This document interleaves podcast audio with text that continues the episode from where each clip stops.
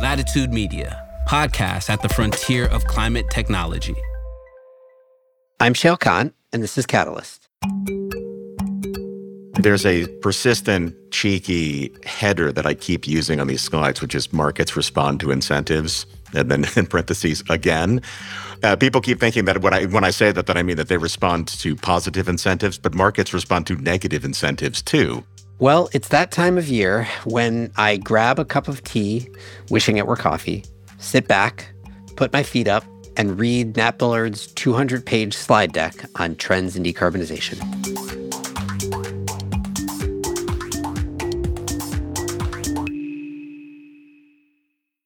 The entire solar industry rests, both literally and figuratively, on a vulnerable material. That material is aluminum. It is one of the most carbon intensive metals, with the bulk of its supply originating in China. But what if module frames made from domestic recycled steel replaced it? On May 30th, Latitude Media and Origami Solar will host a Frontier Forum that explores what would happen if the US solar industry shifted from aluminum to recycled steel. We'll explore the impact on supply chains, cost, technical performance, and carbon emissions.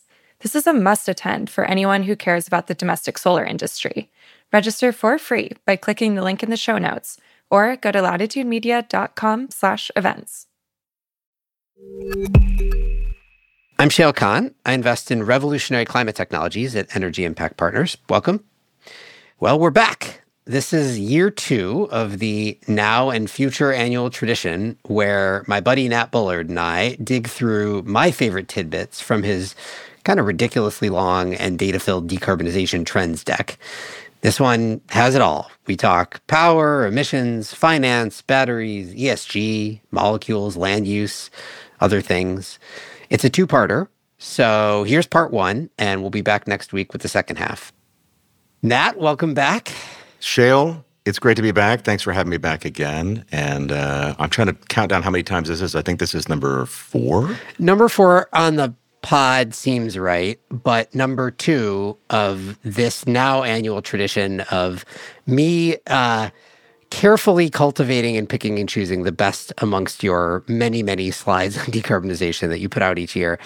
So I counted. You, so you, this is a 200 slide re- deck report. I don't know what you 200 want to call even. It. Yeah, 200 even. Yep. So I picked 30, which is uh, which is more than we're going to be able to get through over the course of two episodes right now, but let's see how many we can get to. And I also I sort of categorize them, right? Like I put, I put them into some buckets. Um, so let's just do it. First bucket is what I'm calling things that are actually going quite well. Um, coda that you might not realize are going as well as they are.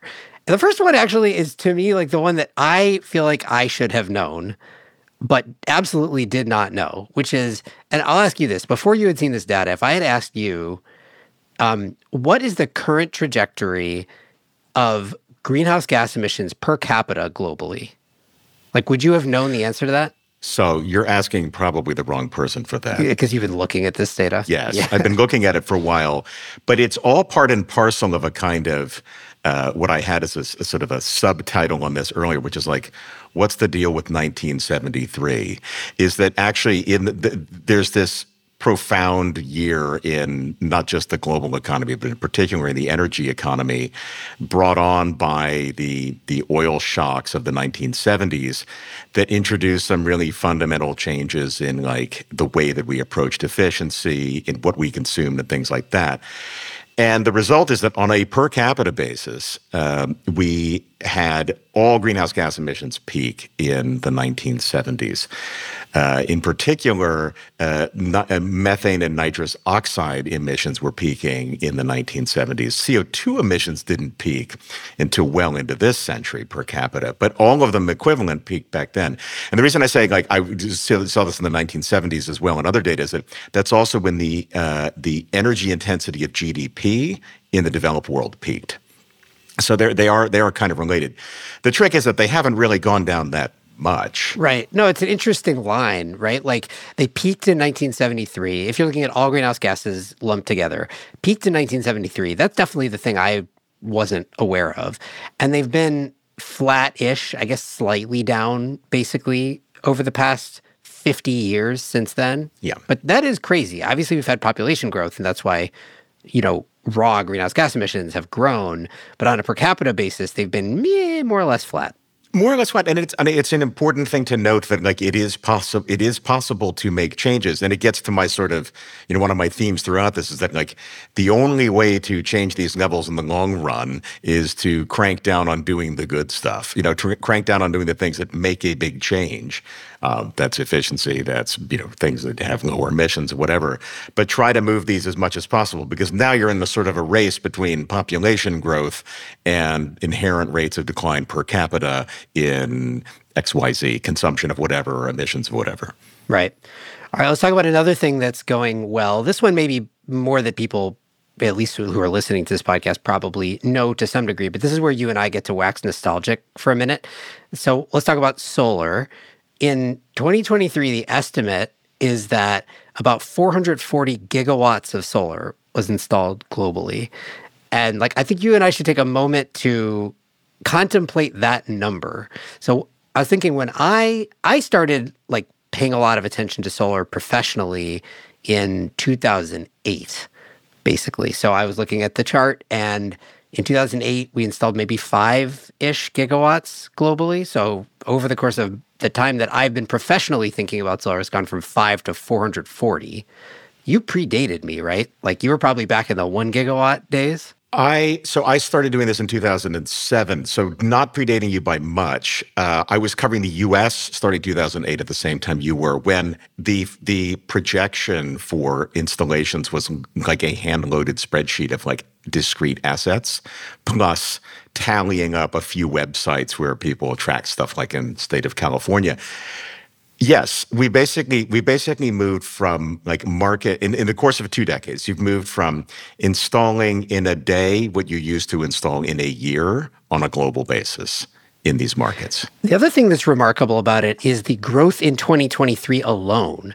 Like we went from 252 gigawatts in 2022 to 440 in 2023. Like that is not a market that has hit maturity and is starting to reach its asymptote and flatline. That is actually like continuing to increase its rate of growth. It's it's one of the fastest rates of growth since early in this century you know, uh, if you were to if you were to take just China's installations last year, which is north of 200 gigawatts, in and of itself, it would have been the biggest year for in any other year besides 2022. And yeah, this is a theme that we will return we can return to later on as we look into supply chains and things like that. But not only is it not only is it like looking like it's still beginning to go asymptotic, it's nowhere close to running out of manufacturing capacity headroom either, which is pretty extraordinary. And and it's a suspension of disbelief moment even for us crotchety old solar analysts to remember that like no no no no no it's quite possible to double this number again in the next couple of decades. Right. A, a single one terawatt year is like totally plausible. In fact we're currently in a dramatic oversupply situation. Module prices have crashed because we are currently super oversupplied despite the size of this market. Right, and and the suspension of disbelief for you, for me, even for other market market practitioners is like remember that these things go in cycles. That these markets tend to over oversupply themselves, which has a way of becoming a forcing function for the market to grow further. And yes, there's always, I think, a temptation to look for some kind of asymptotic limit here. But every time that we've done that in a considered and rational way, the market has sort of blown right through it. And it's looked very silly in retrospect to sort of to sort of impose a preconditional asymptotic limit to the way that this is going to grow. All right, so let's crow about solar for like one more minute and then we'll move on from it, which is later on in the deck, slide 66. You make the point that I think everybody knows practically, but is still kind of remarkable to see on paper, which is that over the course of the last decade, solar modules have both been consistently getting more efficient and cheaper right? And both by leaps and bounds. Yeah. Like, you know, a decade ago, or 2012, let's start, if 15% efficiency was the you know your sort of uh, middle market module efficiency it's now 21% efficiency that's pretty extraordinary i mean that's a that's a 40% relative increase in efficiency which in and of itself would be yielding you a great deal more energy and changing the levelized cost of the energy you get from a system.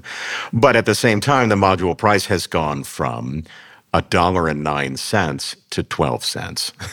like so you've had this incredible move in prices as well uh, and in efficiency moving up and again it's this testament to an incredibly fine grinding effort of improving on the margin in units of like hundreds of millions. At this point, clearly in units of billions of modules every year. Yeah.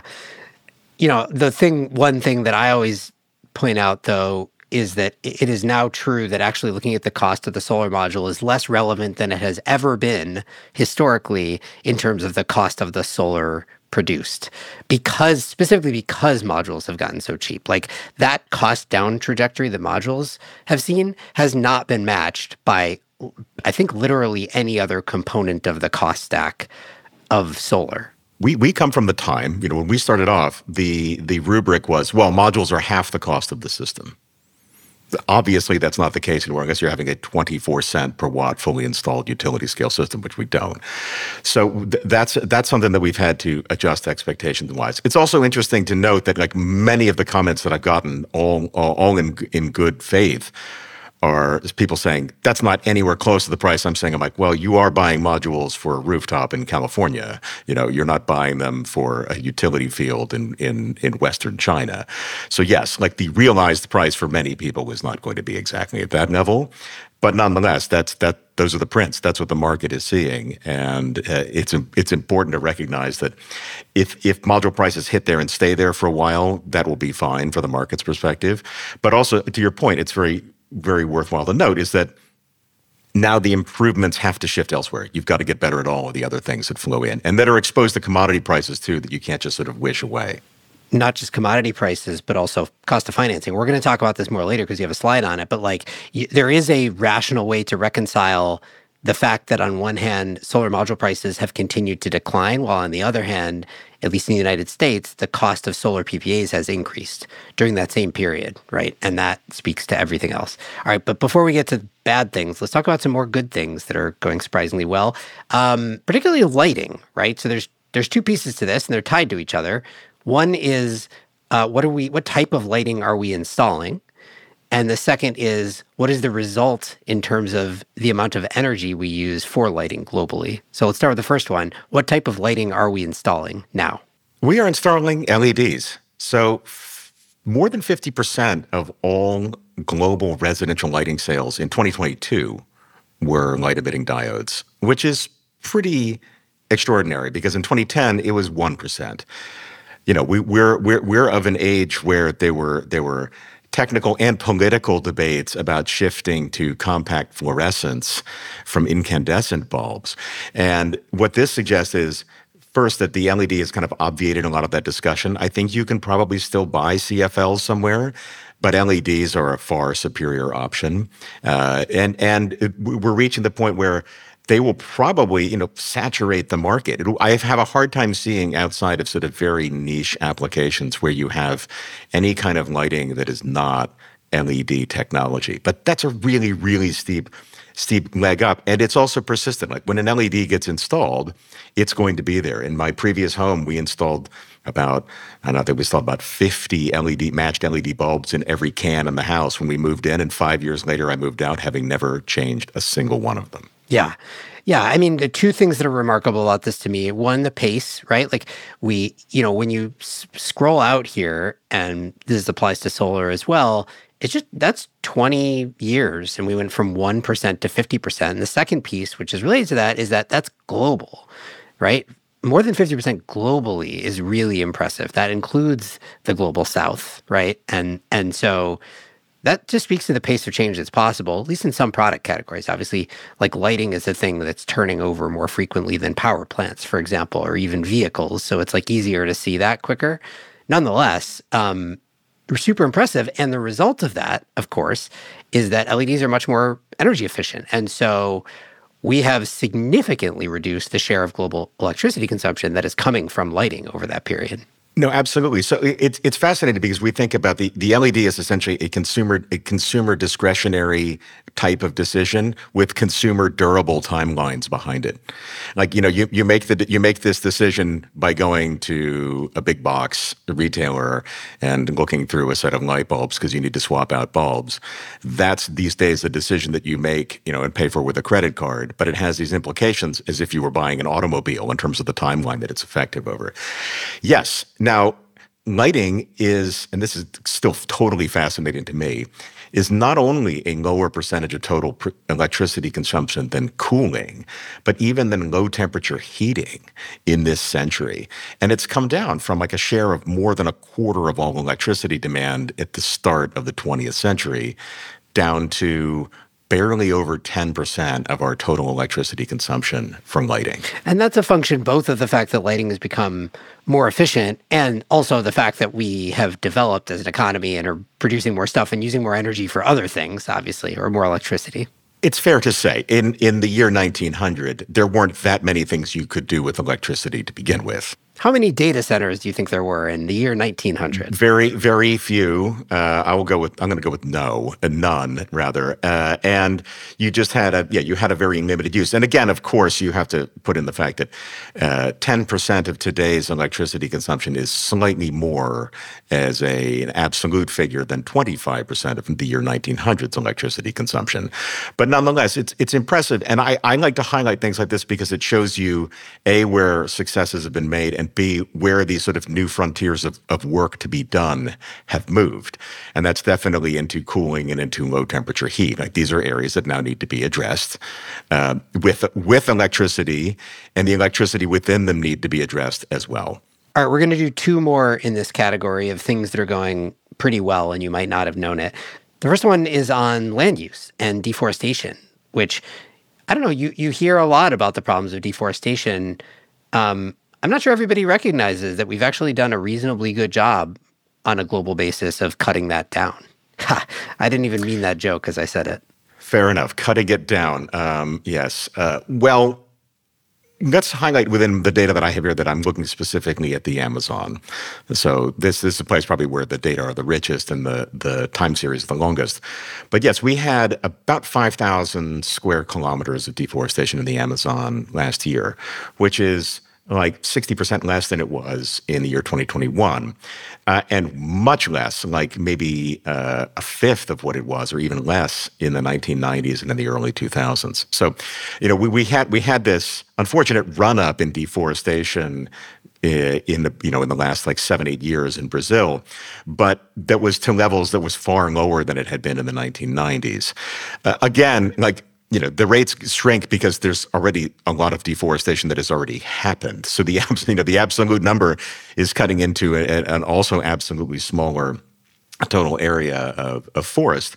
But it is it's important to recognize you know the real number because again from a carbon cycle perspective this number matters you know regardless of what it is and you want that to be as close to zero as possible. Well, and speaking of the carbon cycle, right? If you look at it from an emissions perspective, this is not just deforestation, but one of the things, whenever you look at the emissions uh, data and you're like, you know, parsing out the different parts of the pie, there's always this forestry and land use bucket that's always like very large, but you know, sort of confusing to try to understand exactly what that means. But if you look at the trajectory of emissions in that land use change category, they also have been heading pretty rapidly in the right direction, it seems. That's right. With with some very big spikes and with the proviso from all of the researchers to do this that data tends to be revised later on. But yeah, we're you know we're down uh, from like eight gigatons of land use change emissions in the in the late 1950s, and some spikes back up to more than seven gigatons in uh, the early the the late 1990s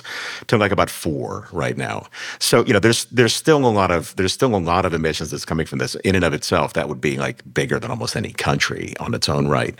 But again, trending down and a success that we can look to but also not trending towards zero. You know, these are things that need to that need to be moved further and faster, and to be thought of. I think also as a resource. And this is another sort of recurring theme throughout is like thinking of the land and how we how we use it and how we engage with it in a broader sense than just covering it with with PV panels or growing corn on it or cutting cutting down whatever's growing on it and burning it. All right, last in the category of things that are going pretty well um, is the trajectory of energy storage on the grid, which is another one, sort of like solar, actually. I mean, it's less mature than solar, obviously, so it's like earlier in that adoption cycle. But similar to solar, um, the the curve is bending upward at the moment on a global basis. It is not flattening out. And in 2023 in particular, it seems that basically nobody predicted how much energy storage was going to end up being installed on the grid on a global basis. Yeah, my my uh, my former colleagues at BNEF gapped their their their projection up by like almost you know like 30 or 40 percent i think if i look at the numbers uh, a really substantial leg up on on what had been anticipated to about 100 gigawatt hours of total storage uh, in in 2023, up from like 30 or so in 2022. Again, it follows a very a very kind of solar logic to it as well that I think you and I would find familiar. You don't want to pattern match too much, but a highly distributed resource with manufacturing economics on one end and project developer economics on the other, uh, where there's clear market signals, people can deploy fairly fast and, and move assets into, into the grid fairly quickly. And you know, uh, to an extent, changing prices also creates its its own market. So yeah, it's uh, it, it's it's a big deal. I mean, again, we should be thinking forward to this on when do we get to our first terawatt hour year at this point. Like that's that's where we'll we'll start to see really meaningful contributions, and we'll also start to see changes, I think, once we reach that scale in terms of what people are doing with it. It won't just be four hours of storage. It won't just be, you know, uh, it won't just be for uh, frequency regulation of voltage support, stuff like that. Right. Okay. That's our category of uh, of optimism for the day. Now we're getting it into some stuff that's less obviously positive, but interesting nonetheless. So category two, I just called money, money, money.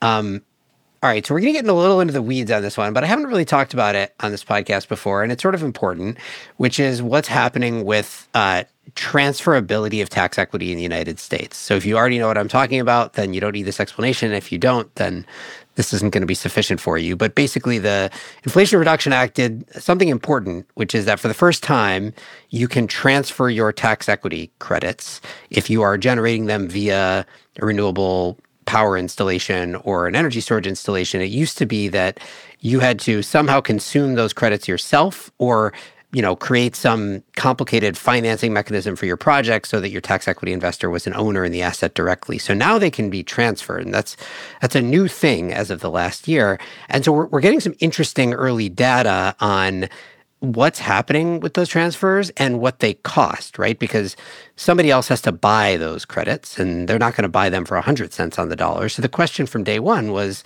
you know, how are buyers going to be thinking about that? And that matters because it impacts the economics of the project at the end of the day. So with one year of data behind us, what do we know about the cost of transferring tax credits? So what we know so far, and remember, it's it's a thin field, but it's in a in a in a very heartening way, growing very rapidly, and also becoming increasingly data rich. We're seeing what I think you would hope for, which is that the smallest ticket sizes, so the smaller the transaction, the deeper the discount to par value is, which is a normal kind of thing for having to deal with the aggregation challenges and the risks involved in smaller assets.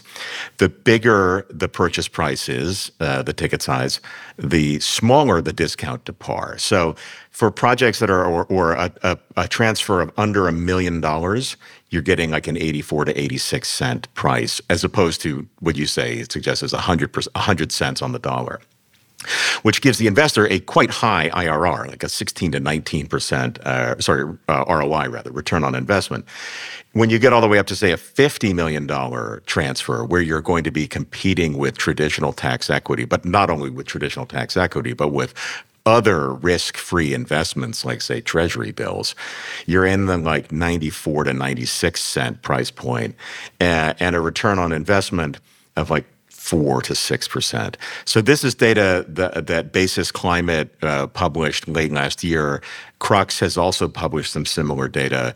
Uh, it's very useful to see all of these numbers because this is how this is a what you want to see in an evolving market, and b I think the sort of pattern that you would expect to see. Like it would be unusual if you didn't have these spreads between uh, par value, you know, spread to par value between little and big projects, and if you didn't have changes in return on investment accordingly.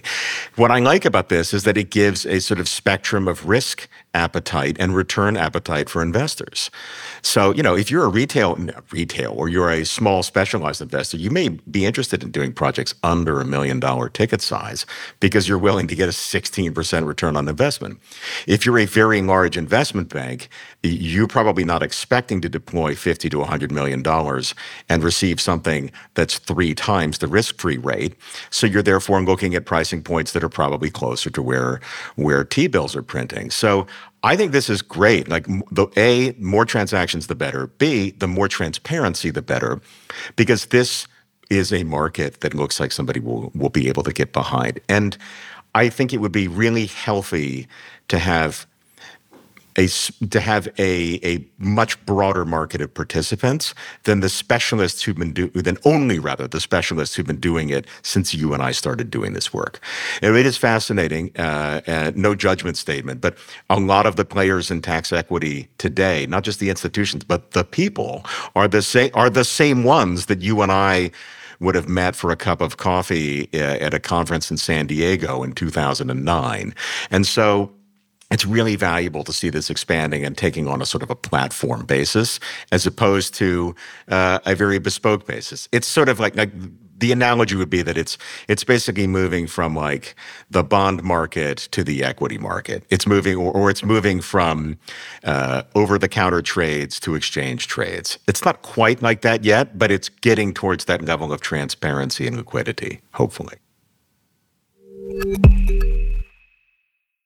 Mark your calendars for May 30th at 1 p.m. Eastern. That's when Latitude Media and Origami Solar will unveil new research on how recycled steel can help reinvigorate the U.S. solar industry. Why recycled steel? Well, the solar industry is dependent on imported aluminum for frames, leaving it vulnerable to geopolitics, supply disruptions, and higher cost transportation. By switching from aluminum to recycled steel, solar producers can reduce greenhouse gas emissions and qualify for IRA domestic content incentives. Have questions about the shift to steel and the impact on supply chains?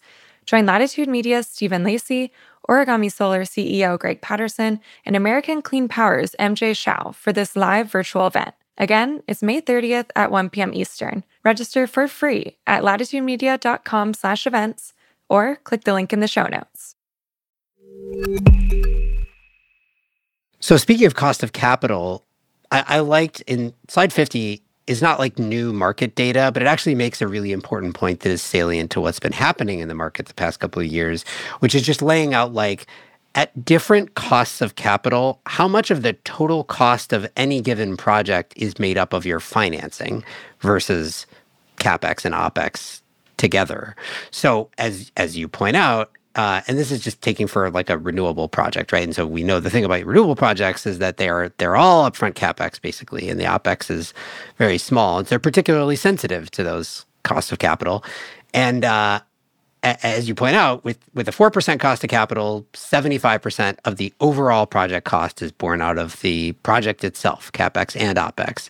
25% is financing. But if you're up in the 12% cost of capital range, now 60% of your total all in project cost is your financing.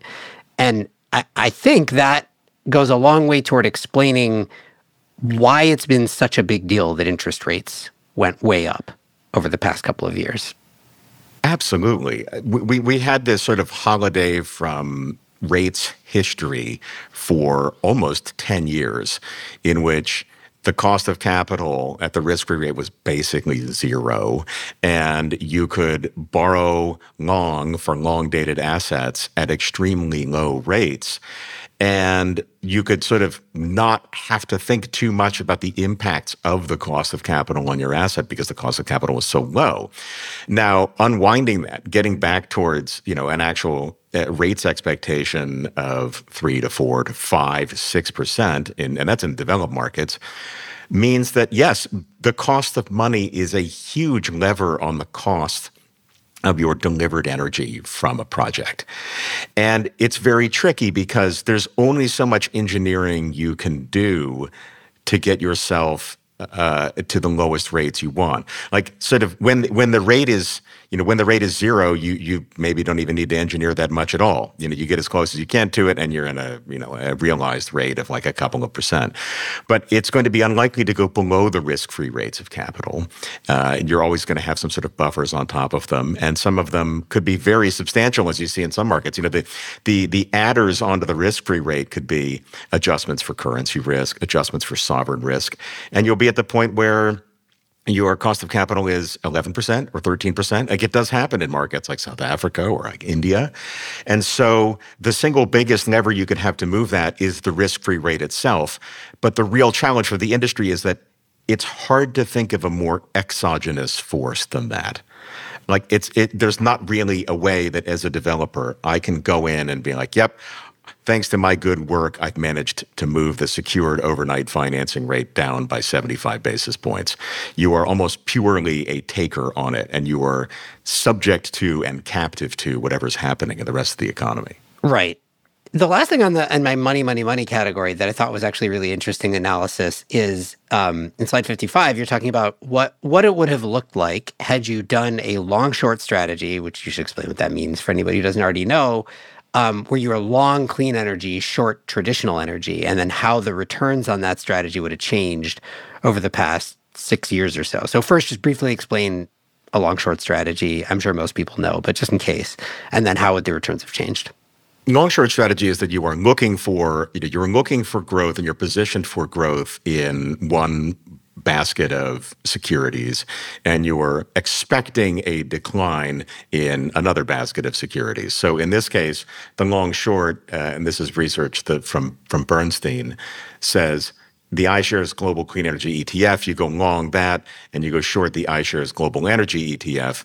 And look, for three years, pretty good outperform. 2018, 2019, 2020, you had 17, 13, and 160% outperform excess return from this long, clean, short, dirty strategy which kind of unwound. So it would have really stung in 2021 when that strategy uh, went to a negative 77% excess return. That's some sophistic language to say you lost quite a bit negative 29%, negative 40% through September of 2023. So look, I mean, there, there's a lot of stuff going on in here. For one thing, valuations came back down to earth for a lot of these, these clean equities. There was a lot of cleanup happening within the global energy ETF components. So companies delevering, uh, which definitely in the oil and gas sector is going to mean that they're much better able to return share to cap, share to uh, cash to shareholders. You also had a lot of buybacks. So you had companies that are propping up their share price by devoting cash towards removing their total number of shares and therefore driving prices up. You know, it's it's complex. Like I think I, I, didn't do this math here. You could take this math starting with you know a rebased value of 100 and see if you made money over the long run through this strategy. You might have, but it would have been a, a, bit of a roller coaster to get there and probably not the way that you would want to get towards kind of your you know s&p 500 index equivalent return. Like you probably don't you don't want for the sake of being an indexed investor to reach your 10 to 12% annual return or whatever that number might be by being up 160% one year and down 77% the next year. There's also like an interesting philosophy embedded in that strategy, right? That strategy effectively says I expect clean energy to win at the expense of traditional energy. Now, in the long term, that probably is a reasonable thing to bet on. Like, ultimately, if you expect a 30 year positive trajectory for clean energy, like, of course, that's going to come at the expense of traditional energy. In the short term, it's not entirely clear to me that that's true, at least not in an equities context. And so, there was a period of time when actually both of them were like the energy sector was performing really well and you could have defined energy sector as traditional or clean and either way you would have been looking good. That turned a little bit when when you know interest rates rose and um, oil and gas prices rose and all that and so that then made the traditional energy perform much better than clean energy for the past couple of years. But my guess is, not having done this analysis, you probably would have done better if you had just gone long clean energy and then forgotten the short position on traditional energy. That's that's probably that's probably well, I don't know. I couldn't couldn't speak to that, but it would be simpler. That's for sure. I would I would agree completely that there is this uh, sort of false sense of correlation between if long this, then short that. I agree with I agree with that very much.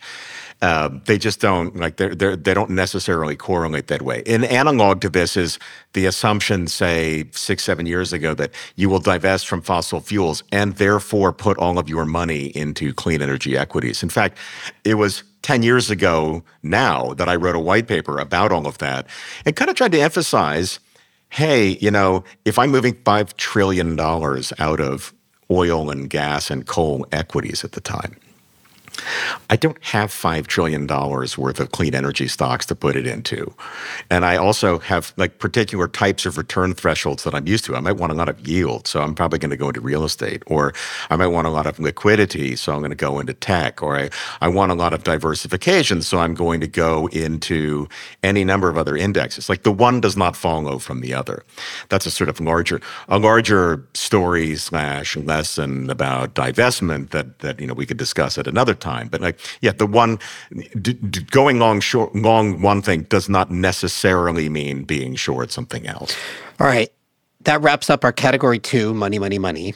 Let's move on to category number three, which is trends in technology. Starting with, we talked about how big the battery market is now. Let's talk about who's making those batteries. So, slide 63 makes the point that I think probably folks appreciate generally, but it's still fairly remarkable that it is true, which is that all 10 of the top 10 largest battery cell manufacturers are now in Asia.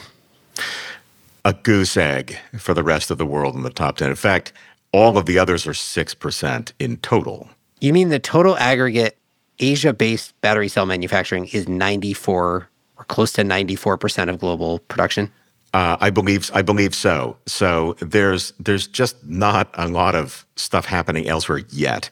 Now there's a lot under construction. There, there, there will be some changes there. And remember, this market is very very big. You can still have really really big scale happening. Uh, you know, like the you know in the 50 to 100 gigawatt hour probably capacity capabilities in other countries that get stood up.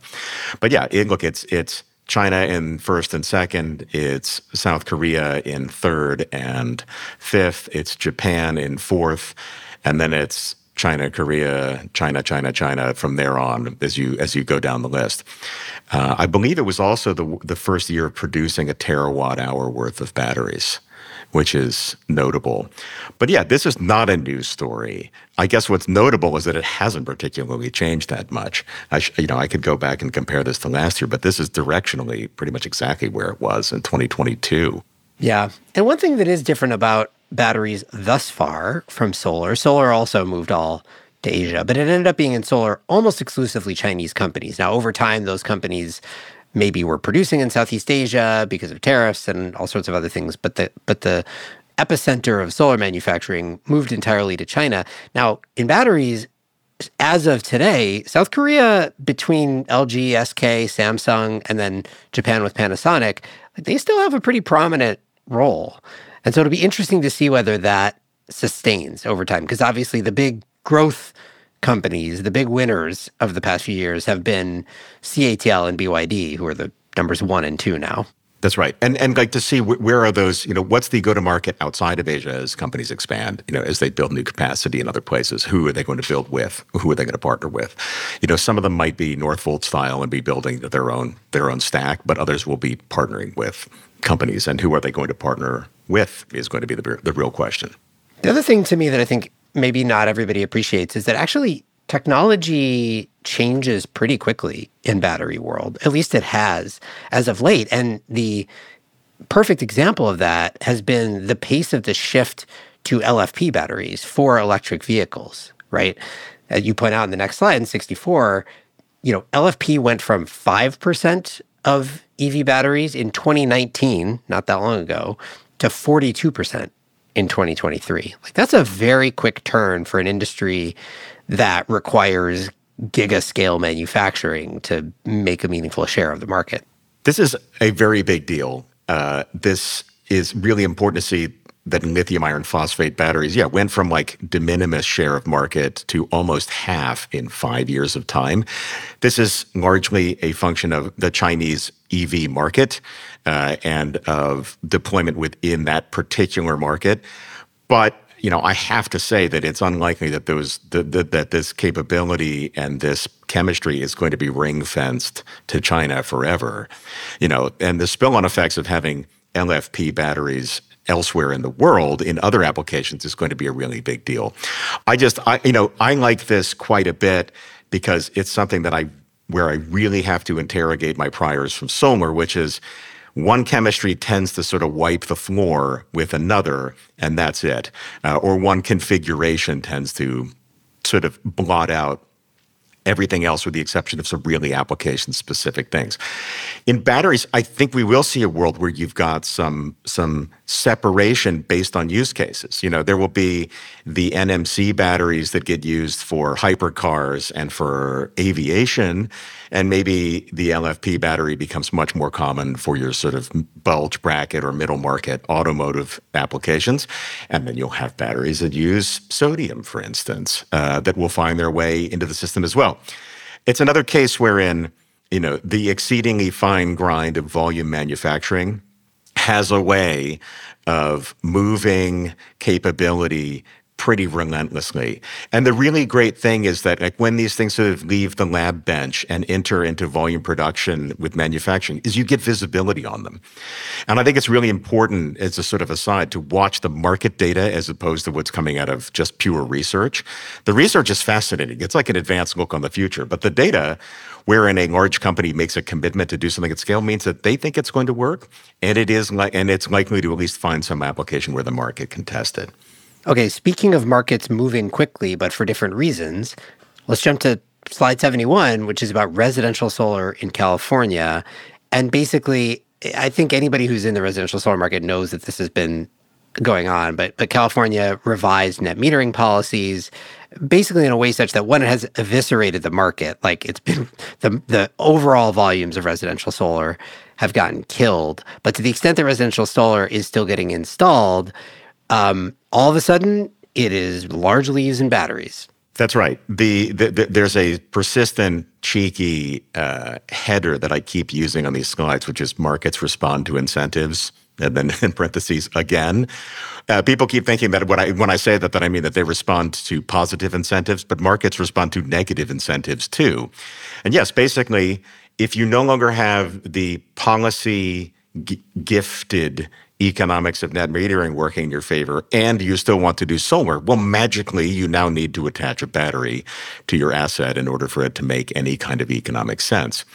Again, this is a case where, like, like I feel like this is a very intended consequence. If I'm a policymaker, like you should know very well that this is what was going to happen. If you introduce this policy, you're going to you're going to significantly impair a market.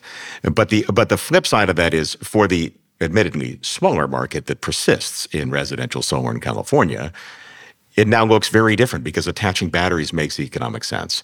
Uh, and you'll start to see new optimizations being built around that.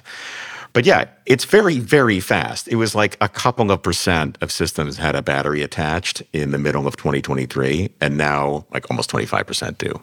And for some installers, it's like well over 50% now. Like it's sure. just going to be the norm in the market. Oh, just because economically it makes makes way more sense now. It's the only way it makes sense. Magically, it makes sense. You know, we think about markets being willed into being by a new subsidy coming into place or a new support mechanism, but they're also willed into being by other by other mechanisms going away. Right. Um, staying on the battery theme for a second, we're going to jump uh, to talking about the cost of batteries and like what has changed there, because this has been another interesting market dynamic that we haven't talked about a whole lot here.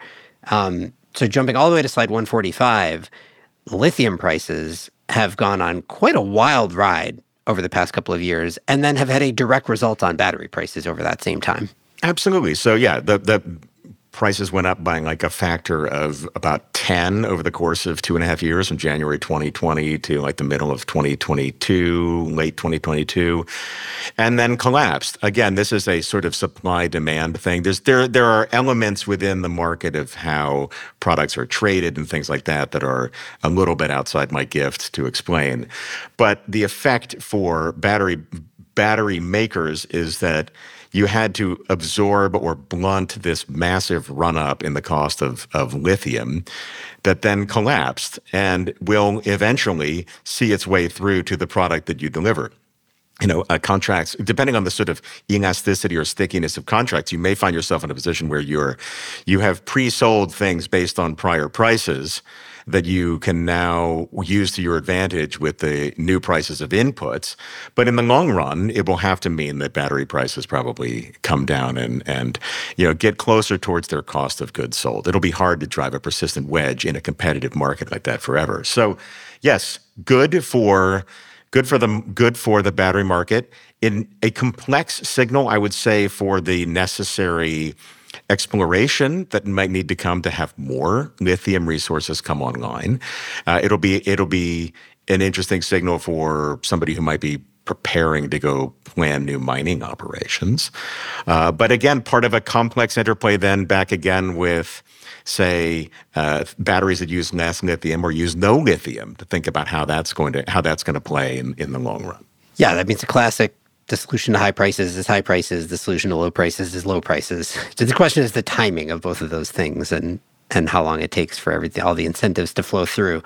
Um, speaking of batteries, another thing we haven't talked about here that you have the data that I, I've been wanting to point out for a while, and indeed have had to point out many times because you know, we're on the investment side, we're looking at lots of companies that want to be doing battery recycling.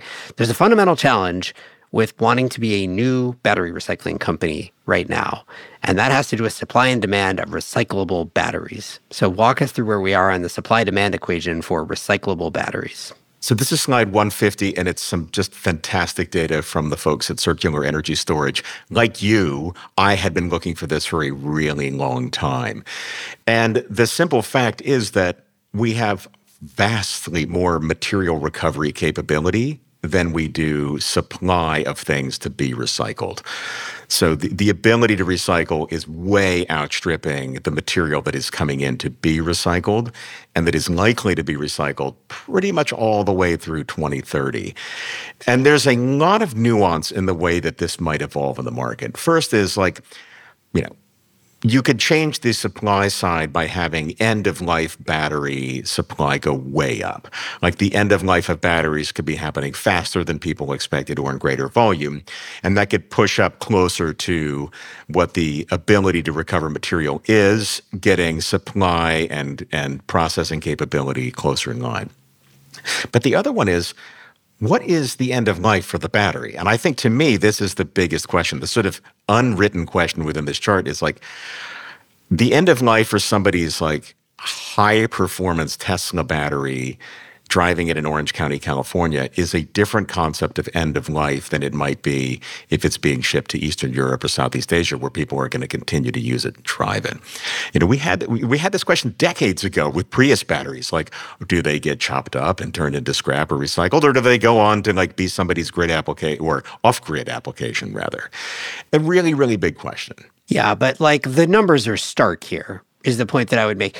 According to these numbers, right? And this is looking at like announced capacity for battery recycling for end of life processing and material recovery um, versus projected end of life batteries in production scrap. So any either of those numbers can move, as you said, but according to the numbers that Circular Energy Storage compiled, will be in 2030 will be at about 2 million tons per year of combined end of life batteries and production scrap versus 10 million tons or so of capacity for material recovery and, and processing. So there's a 5x gap there, which is like that that's a problem, right? That means that means on average those material processing and recovery facilities will be operating at 20% capacity. Now, in reality, a bunch of them are not going to happen because of this, and some others may get to 100%.